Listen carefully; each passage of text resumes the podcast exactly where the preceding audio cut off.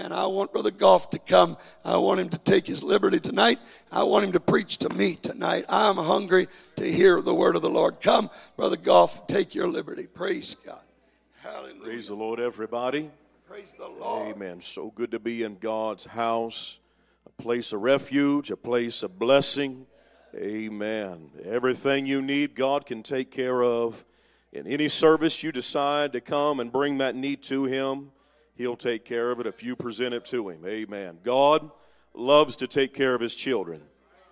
It's a desire of His. He's done it all through time, He's proven it, it's documented in the Word of God.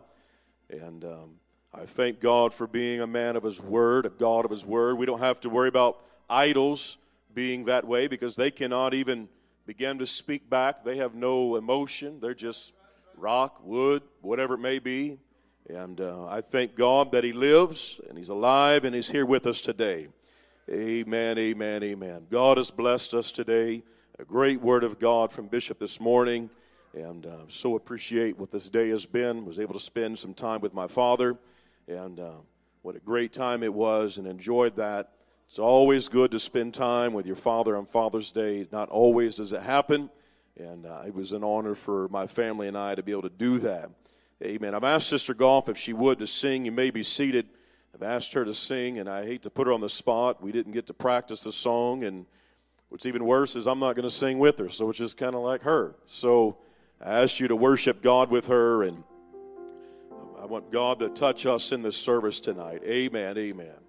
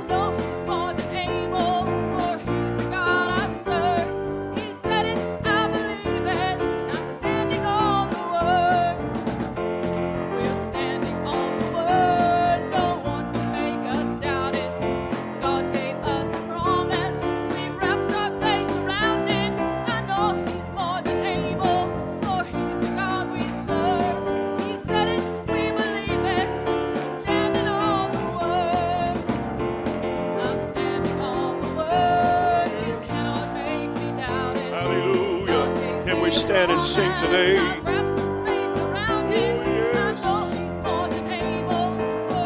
God I serve. He said it, I believe it. I'm standing on His word. Standing on His word. Cannot make me it. God gave me a promise. I've wrapped my faith around. I know He's more than able. For He's the God I serve. He said it.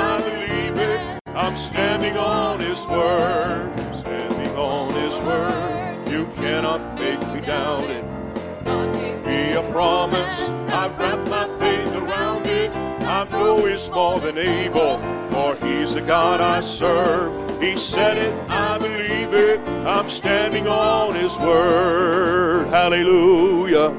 I love you, Jesus. I love you, Jesus. You are worthy, Savior. I thank you for your word tonight, God. Hallelujah. I thank you for the absolute power of the word of God. The truth that we believe, God. I thank you for it, Master. Hallelujah. Hallelujah. Hallelujah.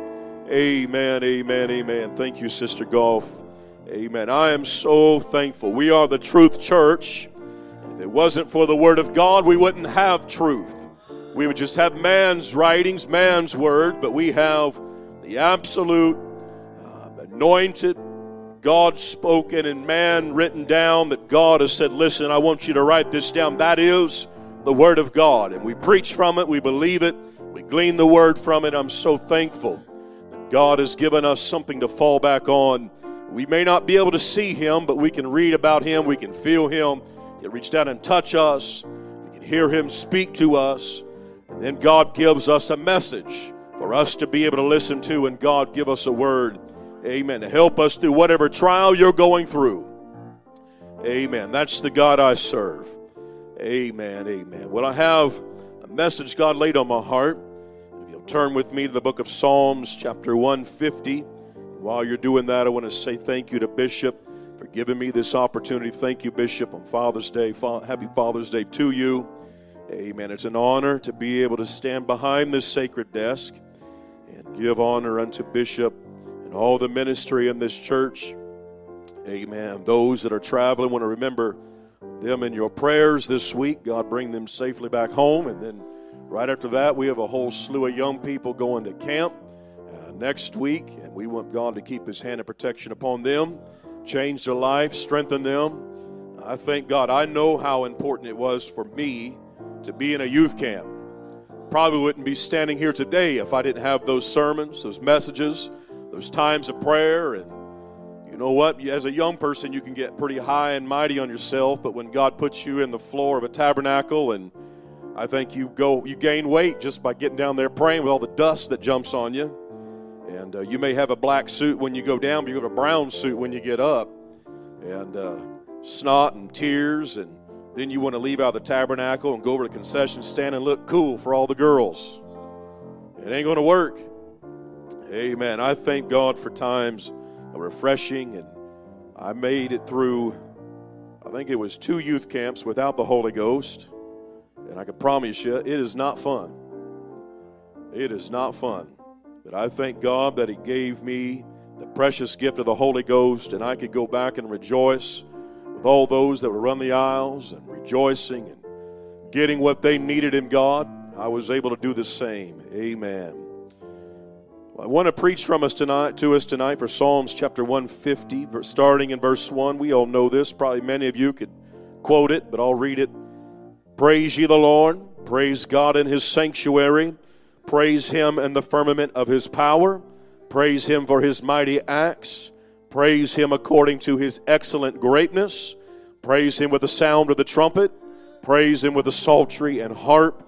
Praise him with the timbrel and dance. And praise him with string instruments and organs. Praise him upon the loud cymbals. Praise him upon the high sounding cymbals.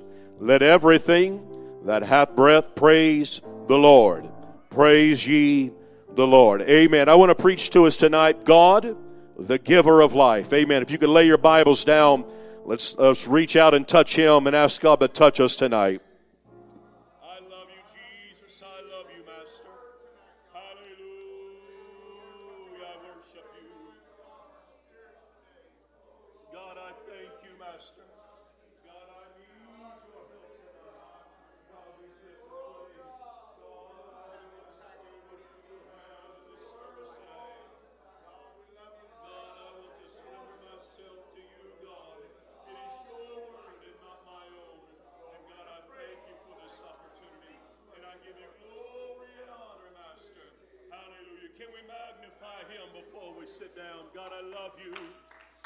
Give you glory. I give you praise, Master. I lift your name on high. Great and mighty you are. Hallelujah. I love you, Jesus. I love you, Jesus. Hallelujah. Hallelujah. Amen. Before you see to turn to somebody and shake their hand or wave at them and welcome them to the house of God. I know we're into this service, but some of y'all need to wake up. It's time for the preached word of God, and I want my mind to be on church. Amen, amen, amen. Hallelujah, hallelujah. You may be seated if you'll help me preach tonight. I know a lot of responsibility falls on my shoulders, but I think even more so falls on the saints. Amen, amen, amen. We have a service before us, and I want God to touch. I don't need a response, but I believe God has laid a word through prayer, laid it upon my heart, and I just want to help somebody today. Amen. The Word of God wants to help somebody today. Somebody say, Amen. Hallelujah. If you'll give me just a moment, I promise not to be long, but if you'll give me just a few moments to lay a brief foundation, amen. I want God to reach down and minister to somebody's heart tonight. That's what it's all about. I didn't come to be seen or heard, but I came to get an audience with the King, and that's what we have. I don't know about you, but it sure helps me when I'm in my time of prayer when I take my mind and I don't even place myself even in this church, but I place myself in the throne room in front of the King of Kings and the Lord of Lords. And I say, God, I don't deserve this opportunity to come before you, but I've come just as one of your children, and I bow down before you, and I've come to worship you. And that's what helps me get to the places and push through all the junk of life and allows me to come into His presence and to feel His glory and begin to feel His anointing come in through a time of prayers because I push myself, even as holy and reverent as the sanctuary is, sometimes you have a trail of things that you drag in with you. And you need to start snipping that cord, and eventually you get to where it's just you standing there instead of all the problems of life that you've drug in. And tonight, I would admonish someone tonight if you're problematic, you got the problems of your life, plaguing you and you don't know what you're going to do for tomorrow, you're living week to week or even day to day, God is one who can take care of each and every one of your problems tonight if you will just let Him. Amen, amen, amen. I want to get into the Word of God. God created each of us to re- be reliant on the gift of the breath that we take, and it is our nature to do this automatically. We do not even need to think about it when it happens. But this is a gift that we take for granted until it is a struggle to breathe, and then every breath is measured and anticipated.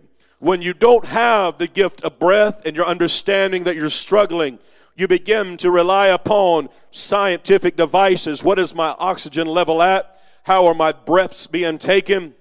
And am I able to sustain this? At what point do I have an emergency on my hands? And you begin to measure each breath and you begin to look at it saying, Do I need to do something about this? But God gave us this innate nature that each and every one of us are breathing as you're sitting here today. And God put it in our natural being that we would respond physically and take breaths.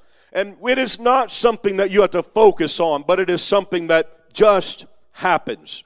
And none of us can go without breathing.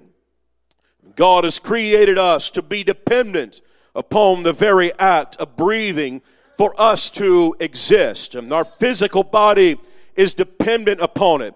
When we are born as a baby, the first sign of, of the baby is life starting is the heartbeat. And it's relying upon the breaths that a mother will take to fill that bloodstream with oxygen. But there comes a time when that baby has to take its own breaths. And after those breaths are made and it begins to breathe on its own, you'll see everybody around it, and I've been there myself. You then breathe a sigh of relief.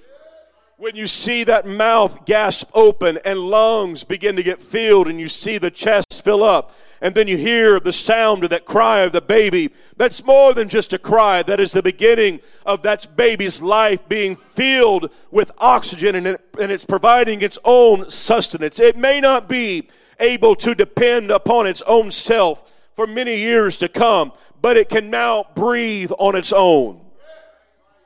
Then we know the birth has taken the right direction. We now have that sigh of relief and that comfort in knowing, okay, we're good. Now, other things can happen, as many of us may have our own stories or have those around us that's experienced times of life, and we understand the directions that it can go. But we understand that the baby is born. Those breaths show that it can now begin to take this journey in life, begin to grow and mature in its human being, in its personality, and in its characteristic traits. You begin to invest in that life.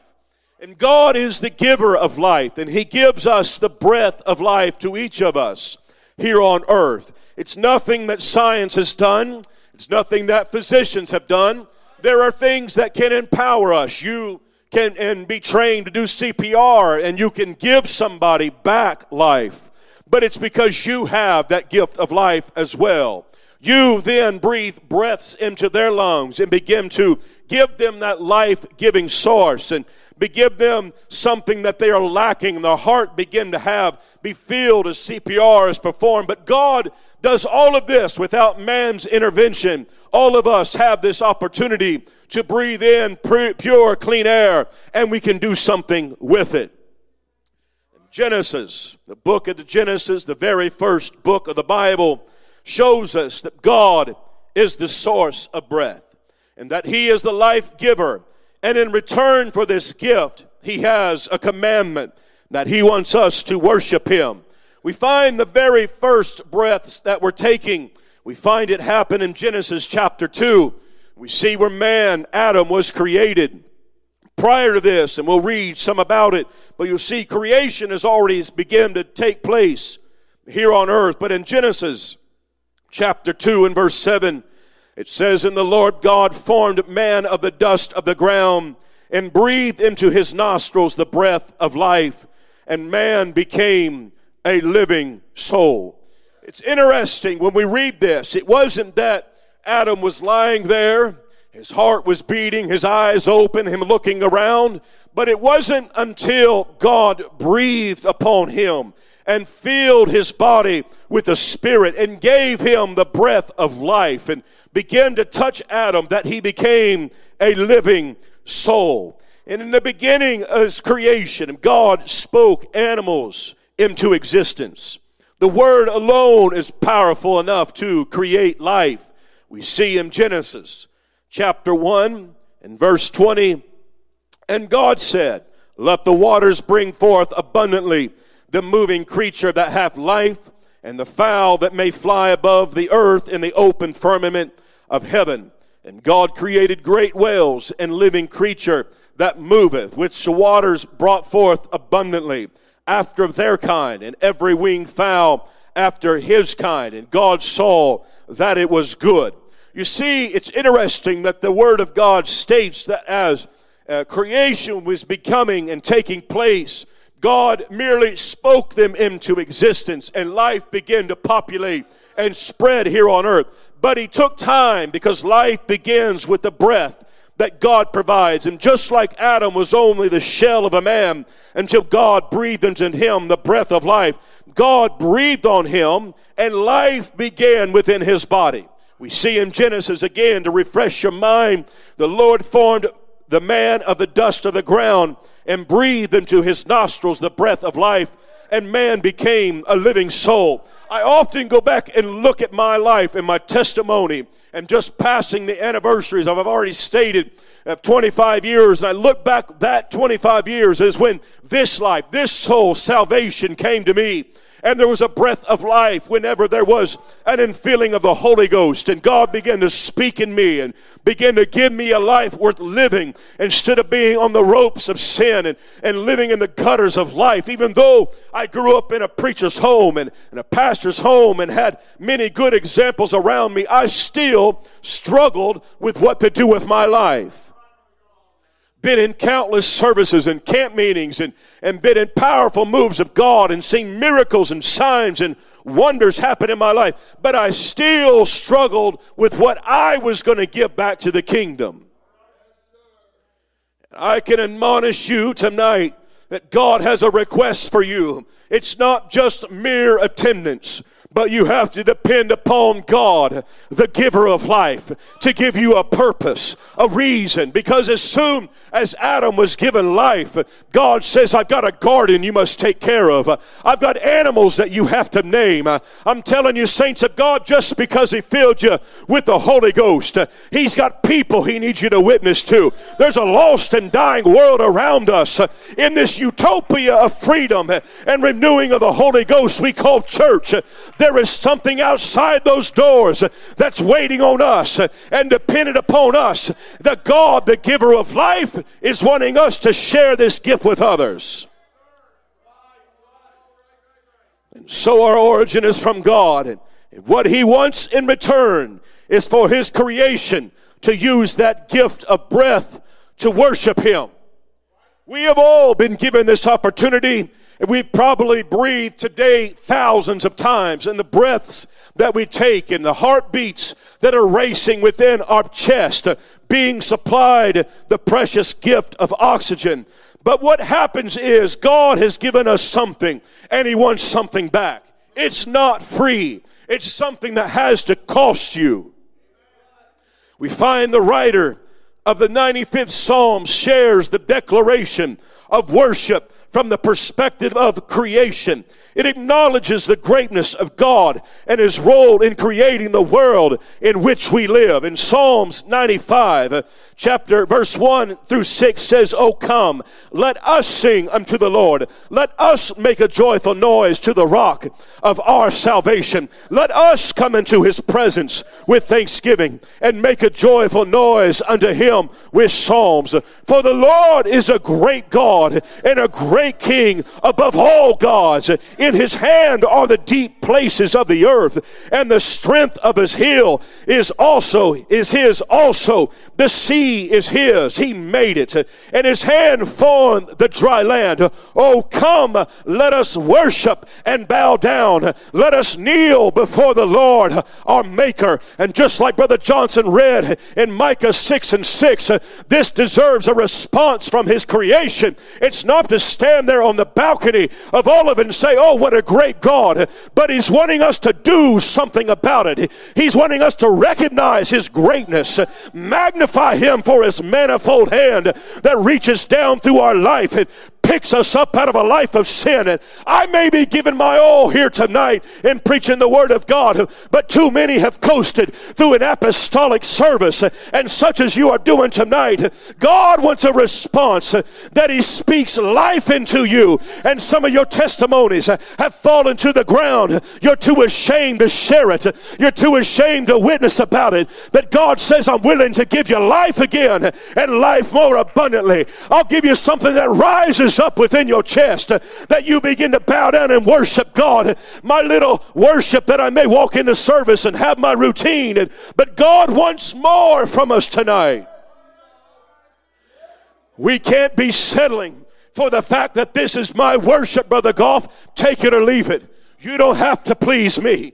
I want to set that straight right now. I'm not here to garner your worship. I'm not here to garner your, your support and praise and magnify.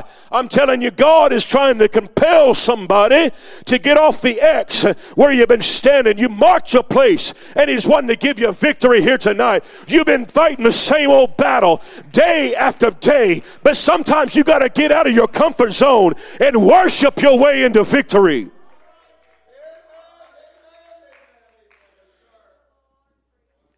We cannot limit our response to God in what is comfortable. Because if that's all we ever do in life, you're going to sit there and you're going to swell up like a tick that's on a dog's leg. And you're going to sit there and say, Look at me, all the places I'm going. The problem is you're going everywhere that dog wants to take you. God wants to take you in the depths and the riches and the knowledge of Jesus Christ.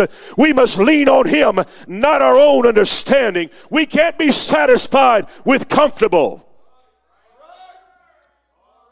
You have to be able to be bold, stand up Speak like the examples in the Word of God. Job speaks the importance of the breath in Job 27. He states that the breath that only God can give is in his nostrils. He will not speak wickedness nor utter deceit. Job valued the breath of God that is given to him. And that is why we read and talk about him and his righteous living.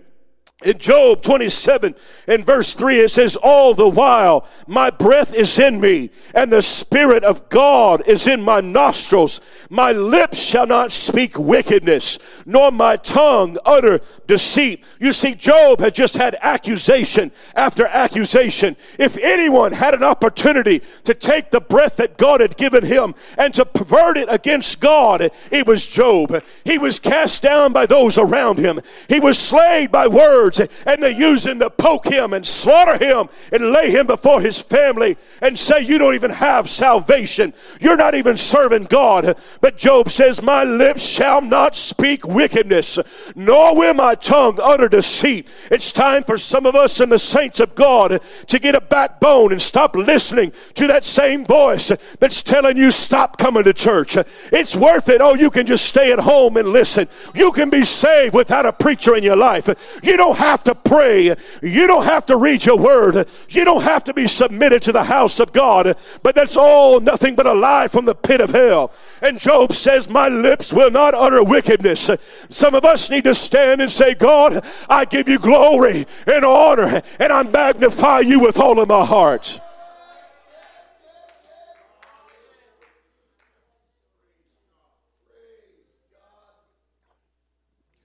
Job answers the question that the friends had posed to him. And Job, we don't have to turn there, but Job 13 and 7. And they asked him, Will you speak wickedly for God and talk deceitfully for him? This is earlier on in those accusations. Job didn't listen.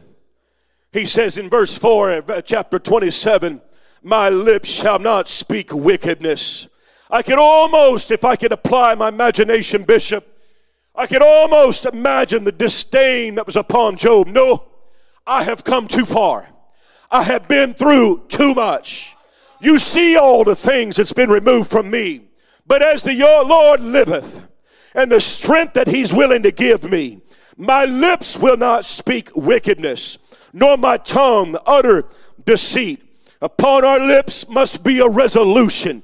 And as Bishop alluded to it, there's things that need to be said. Those that are around us that are speaking negativity in our life need to hear it whether they be spouse or family or friends or neighbor or just acquaintances. They need to know there's a declaration that you have made. I am committed to this walk with God. I'm not going to waver. I'm not going to faint. Whether you be the only person in your household and you have a house full of people saying you don't need to ever go back to the house of God, it's a waste of time and they're just wanting your money. I'm here to tell you it's a lie from the pit of hell. You need to stand up just like Job did and say, I will not utter those wicked words and my tongue will not utter deceit. Devil, get thee behind me in the name of Jesus. Now, it may seem, seem weird telling that to your family, but sometimes you need to stand up for yourself and say, You may not take me to the house of God, but my heart is going to be there. I will find a way to get to his presence. That resolution needs to be made. The devil needs to hear it from your own lips. It can't be a text message that somebody else says. You need to be in the house of God and you like it. Or you say, okay, yeah, I do. But the devil needs to say, I needs to hear you say, I need to be in the house of God. He needs to know that there's determination in your heart. He needs to hear it from your lips. He needs to hear it from your heart. You speaking with compassion and saying, Listen, this God I serve, there's nobody like him. This God has given me a testimony that nobody else can give me. He's touched me in ways, turned my life around, pulled me out of the mire of sin, and no one has been able to do that. Because you're breathing the breath that God gave you, it is reserved only to worship unto the King. What does the breath of life enable? It enables the body to function and for the heart to take life giving oxygen and push it through the body. You see, the heart is vital, but unless there is oxygen in the blood, there is no life to share to the rest of the body. And God made air so vitally important. And the quality of air that we breathe can also take life away. I'm not sure if you've ever been in situations to where our natural atmospheric air has been tainted such a way that it's no longer safe for you to be around. If you've ever been evacuated, either from a city that you live in or from your job, being in a situation, but it's no fun when someone walks up and says, We got to go. We have a tank car that's on fire and it's got anhydrous ammonia in it. One breath will perforate your lungs with tiny pinholes that no amount of science can repair, and you will drop dead in your tracks with one breath. Fear strikes your heart, and you begin to run. Get in the car. Which way's the wind blowing? That's why you look at railroads, they have wind socks everywhere. Because you look at the wind and you go the opposite direction. It's going that way, I'm going away from it. It's not coming towards me. Sometimes we overlook the visual cues in our life, saints. God has a man walk to the pulpit and deliver, Thus saith the Lord. And we say, Oh, it looks good. Look at the rain. Oh, this is a great day. All the while, the devil's trying to spew filth into your face, trying to get you to take those deep breaths. Oh, look how free you are. Once you went against the word of God, and oh, the pastor says this, but you don't have to do that. He's spewing vile mess into your lungs, and you're saying, I just don't feel the same anymore. There's a reason why. You're trying to acclimate to an environment that's not of God. And poisons in the air can take this precious gift and turn it into a curse. And it's those decisions in life that put us in environments that change the quality of air around us. I understand that some control, some issues are out of your control. But, saints of God, there is a God that can change any situation. Just as Pastor talked about this morning, those three Hebrew boys, when they went into that fiery furnace, they didn't die of smoke inhalation. They didn't even smell like smoke. They wouldn't even know what was going on. They say, We're in the fire, but we're not even being burned. Our hair is not even being singed. Our clothes are perfect and What's going on? And then they have company, as Bishop talked about. But it's because they had created an environment of worship that says no matter what the devil may bring my way, I have a place of purity. I have a refuge. We can read in Scripture, in Psalms chapter 37 and verse 23, the steps of a good man are ordered by the Lord, and he delighteth in his way. Albert Barnes talks about this. And he said the word steps mean his course of life, the way in which he goes. The general idea is that the subject is the object, or he is the object of divine favor, is under the care of God. We have to decide within ourselves what's important in our life and what is not. We can read countless scriptures talking about the path that God has laid out before us. We can read in Job talking about the path of life. I believe it's in Job chapter 6, talking about where Job makes the declaration. I could be wrong, but I'll try to get there in the general sense of Job makes the declaration that I will hold fast to the path that God has laid before me. When you look at some of that, and we are in our traditions, we have our shoes, our nice shoes, and we have our clothes upon us, but there was a point in time that people would walk around barefooted and their feet would become more of an instrument. Now, this is not in any way trying to reference anything of Darwinism. We're not all descendants of monkeys. But in our nature, there was some people that were very far back. They referenced them, and some Bible theologians talk about when Job was talking about, I held fast to the path that God had laid before me. He talked about where people would walk and they would see something they needed to pick up. Instead of us reaching down and grabbing it, they would just grab it with their foot and move it or pick it up or toss it. I remembered of a man, I was talking to my dad today. There was a brother that I ran into when my uh, dad took us to a church. We were just visiting on an off night. Another church just wanted to go to the house of God. We walked in. There was a man that was sitting in front of us, and we heard him clapping his hands and worshiping God. And he turned around and looked at us and he recognized my father. You see, he had went to church with my father when they came to Kansas City back in the 1950s, and, and my dad had told a story to me to give me context to who this man was. He said this man was standing on the very top step of a, I believe it was maybe like 13 or 14 steps, concrete steps, and he was born with no arms. And as a young lad, he was standing there at the very top, and he stumbled and fell all the way down those flights of stairs, and it was hurt, and, and we had heard that story. Well, we just so happened to walk into another one God apostolic church on an off night. That man was sitting there, still had no arms. But it was interesting. He was still able to worship God because he said, Listen, I may not have arms, but God has allowed me to adapt my life to where he could clap his feet just like anybody else clapping their hands and it would sound like anyone else. He can drive a car, open doors, and if you didn't weren't prepared, he'd walk up and he would shake your hand with his foot. And next thing you know, you got a man's foot in your hand. A little awkward, but you just went with it. He was sincere. But I found it very interesting, and I'd heard this story, and I now had a better understanding. It's like, you know what? We can adapt. But when Job was talking about holding to that path that God had laid before him, the theologians talk about and reference some of those people from the Orient that would be able to adapt. And he said that possibly it's referencing that Job would hold so fast that his foot would follow the path of God so it wouldn't deviate, that his feet would grip it as he walked, saying, I'm not going to challenge myself to step over to this side or that side. But there's a path that's been laid out before me, and I have trust and confidence in God, my Creator, that I will walk in confidence knowing that this is the way before me. You see, there is no other option but to follow his path to have peace. We can decide our own ways. And when we decide that our thoughts are more important than his thoughts, thus we are removing ourselves from the environment of growth and purity and placing ourselves in the incubator of sin.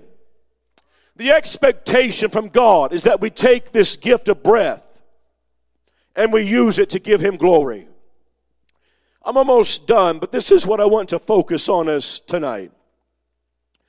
There is something else that happens with this gift of life, and it enables our brains to think, reason, and make decisions. And just as vital as the first breath of life is for the newborn baby, they begin to measure brain waves and signs of it having cognitive thought and the ability to have motor skills and functions. And that thinking is we are afforded in the gift of life. Breath gives us that gift of life. And when a person is noted to be thoughtless, they are in a vegetative state. Please don't confuse this with the state of mind we find in many teenagers today. And it's very similar, except we have hope. And there are people that can recover from a former state of mind, Brother Kaiser. Amen. There is hope. Amen. I begin to wonder some days when this is going to end, but I fear it is just the beginning. Amen. Lord bless him. Hallelujah. But we see that life gives us the ability to think. And it is with every breath that we take. And God has created a nature for us to make decisions in our own mind and place what is important within our own heart. And when we breathe in, it turns on and supplies that oxygen for that thought process to keep going.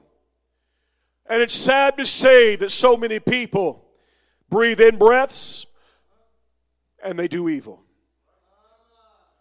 They run their mouth. They decide instead of lifting up God, it's run down someone around them. That's people in church and out of church. You'll find that everywhere. You're not special if you're here tonight and you're guilty. You're just like everybody else we work with or live around. But God gave us a precious gift that we can be afforded this breathe in and say, Jesus, I love you. That's a gift. God of heaven, I praise you for this day that you have given me. And I'm here to magnify you with all of my heart and magnify you in your greatness. And as Bishop has so gratefully taught me and done such an awesome job and taught us in this church, we start out our prayer with gratitude. We tell him how thankful we are. We're telling him how much we appreciate this breath of life. Before I even get to one of my problems, before I even get to your problems that I put before my problems, before I get to anything else, I just want to say, Thank you, Jesus.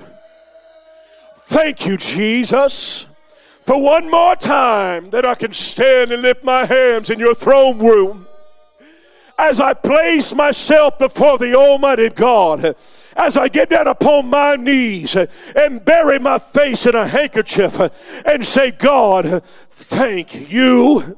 That is the gift of life that He has given me. And how dare I walk through life without giving Him the glory and the honor that He so deserves? It's thank you, God. And just as vital as that breath is for the baby, it's the same for you. For when you get up in the morning, He's waiting to see what you do. If it's, what do my emails say? Mm. If it's, oh, what is the news article? What happened in my life that I cannot influence? Mm. What is it that my work is demanding of me before I can even get there? Mm.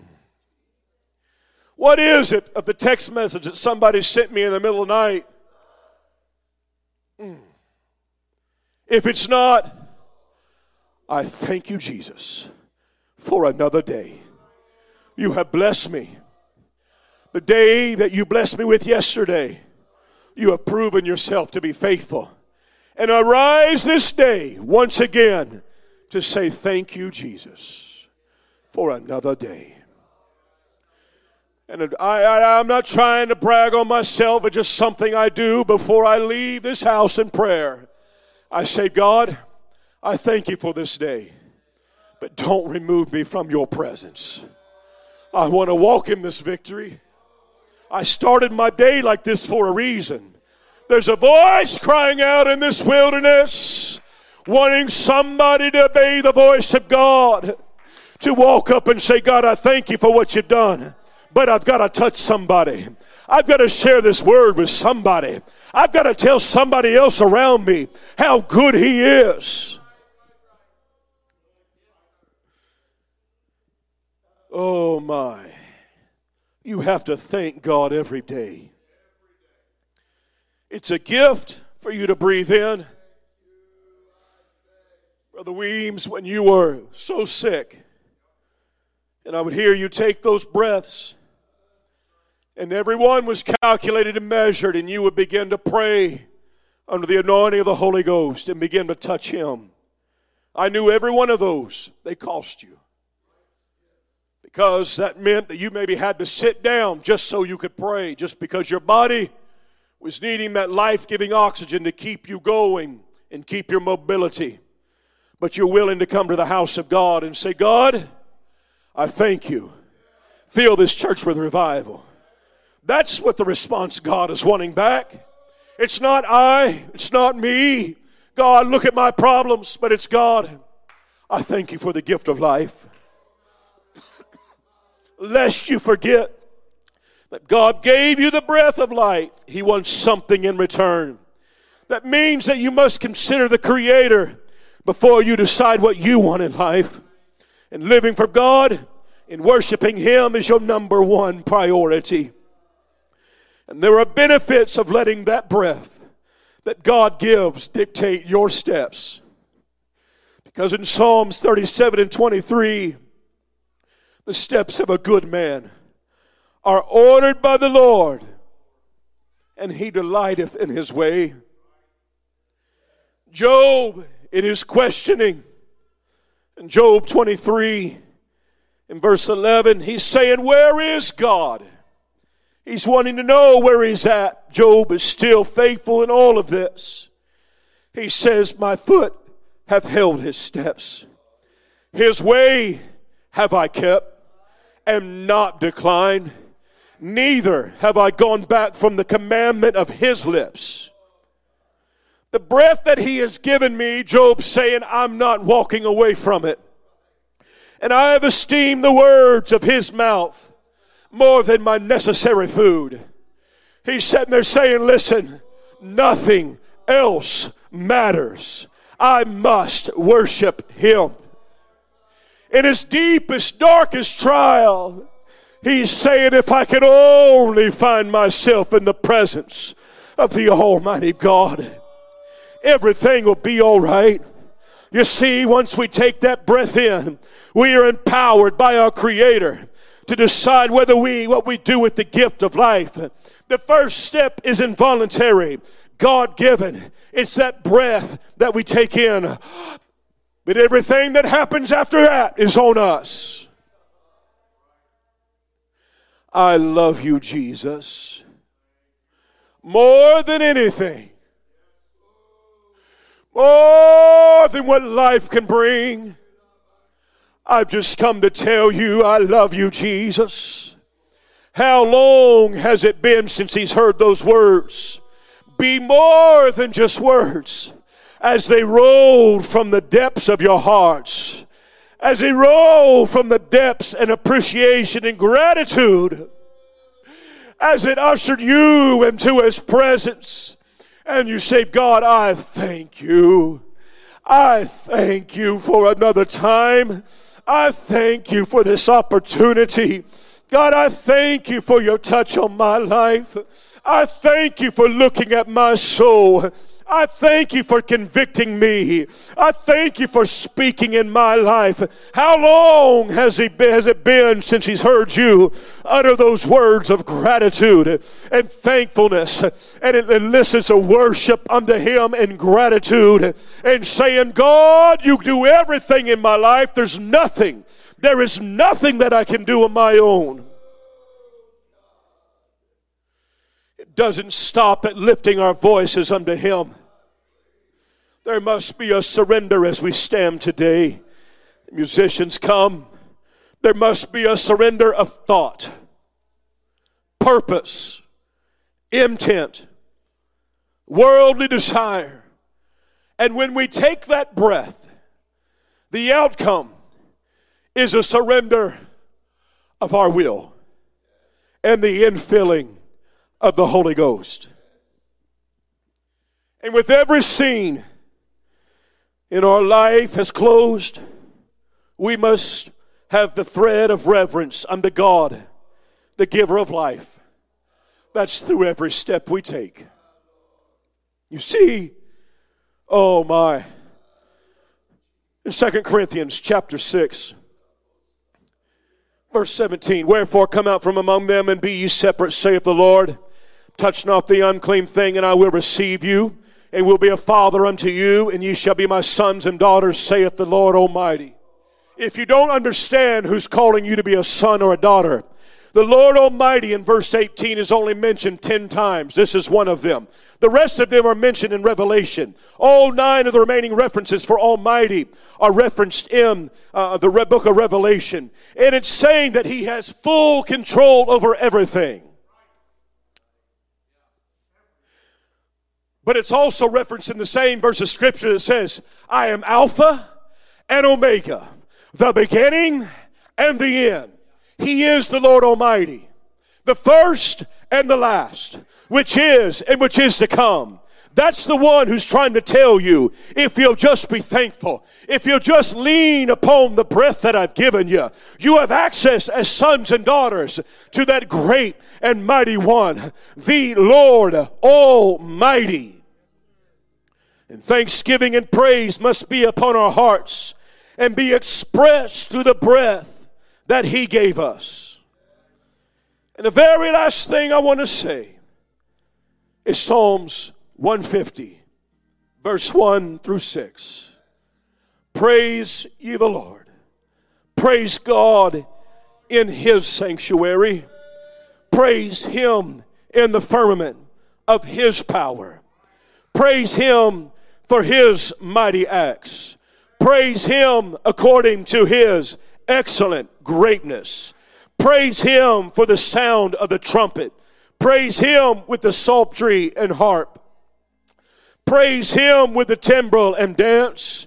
Praise him with string instruments and organs.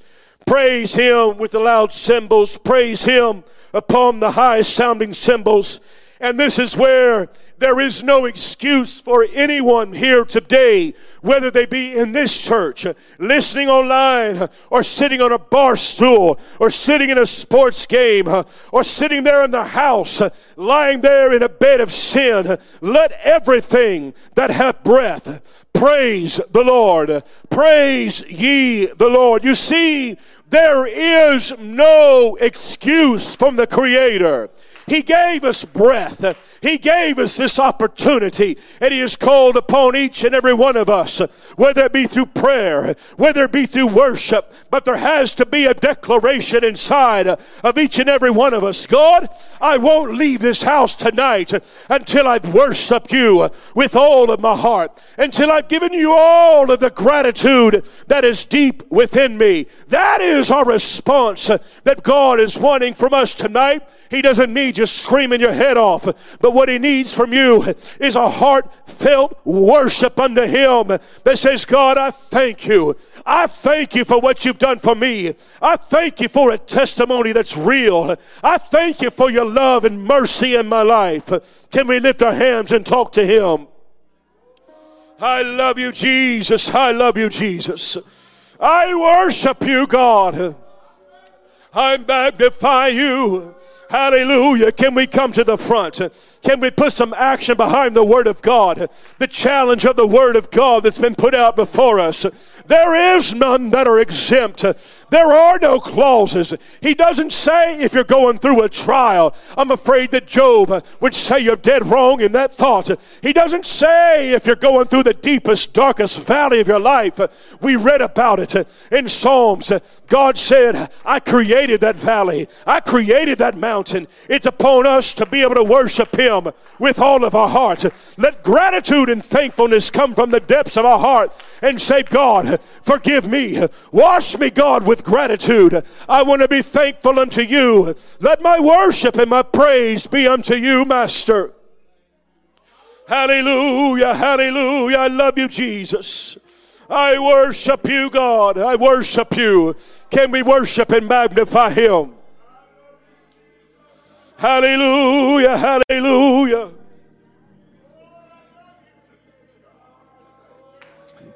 God has given each and every one of us the breath tonight that fills our lungs to be able to lift it up and worship and magnify Him.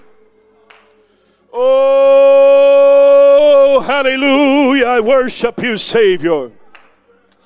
I worship you, Savior. I worship you, Savior.